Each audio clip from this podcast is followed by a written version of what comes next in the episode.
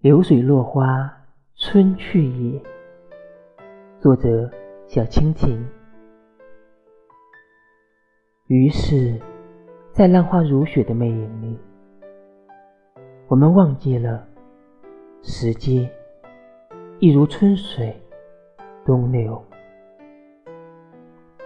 凋谢了沿岸千里的桃花、梨花，沙哑了。渔家女子的歌喉，